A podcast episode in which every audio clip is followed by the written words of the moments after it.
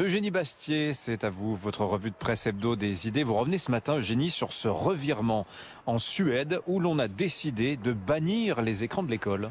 Oui, oui, Dimitri, décidément, les pays du Nord sont pragmatiques. Hein. Alors que la gauche danoise a fait un virage à 180 degrés sur l'immigration, la droite suédoise fait machine arrière sur l'éducation. Le gouvernement suédois a donc décidé d'abandonner la numérisation de l'école, tenue responsable de la baisse de niveau des élèves, exit les écrans des classes. Voilà le retour du bon vieux manuel en papier. Bon, il faut dire que le pays avait misé il y a 15 ans justement sur le tout numérique. La moyenne d'âge d'acquisition d'un smartphone en Suède est de 5-6 ans ah contre 9 ans en France. Comme le résume Michel Desmurger, l'auteur de La fabrique du crétin digital dans le Figaro, ce qui est surprenant, c'est qu'il ait fallu attendre aussi longtemps pour qu'un pays réagisse au dogme fou d'une numérisation supposément incontournable et forcément bienfaisante. Mais est-ce que la Suède est le seul pays à prendre ce virage, Eugénie? Euh, Non, c'est un tournant qu'on observe peu à peu dans beaucoup de pays occidentaux. Il faut dire que le confinement est venu montrer les limites de la transmission virtuelle et des outils pédagogiques ludiques et innovants en ligne. On a vu ce que ça a donné. En France, hein, il faut souligner que Jean-Michel Blanquer avait interdit les téléphones en classe dès 2018. Il faudrait bien sûr aller plus loin, mais on revient quand même de loin. Hein. Souvenez-vous, en 2014, à Clichy-sous-Bois, François Hollande lançait un grand plan numérique pour l'école. L'objectif, lutter contre les inégalités, bien sûr. Des tablettes étaient distribuées, des collèges suréquipés au grand bonheur de Microsoft. Najat Vallaud-Belkacem, alors ministre de l'Éducation, disait un professeur de musique doit avoir la possibilité d'initier ses élèves au piano sur tablette.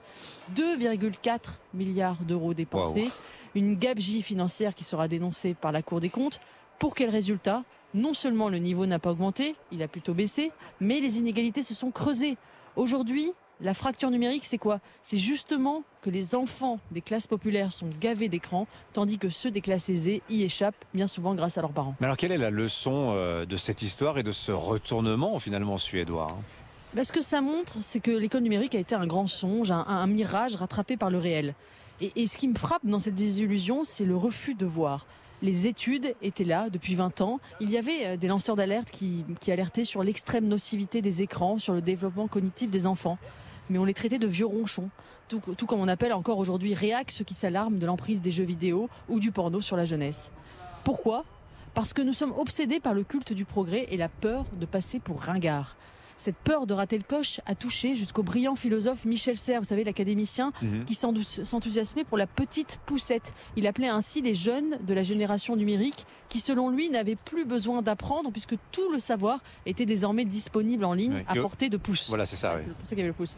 Euh, euh, alors, mais, mais, mais on s'aperçoit qu'à l'heure de ChatGPT, où l'intelligence artificielle pourrait remplacer des centaines de milliers de cols blancs, nous avons en réalité plus besoin que jamais de la transmission, de la culture générale, de la concentration, de l'agilité d'esprit que permettent les livres moins d'écran en définitive pour rester humain face aux robots. Retour aux fondamentaux. Merci beaucoup euh, Eugénie Bastier pour votre revue de presse hebdo des idées. À vendredi prochain.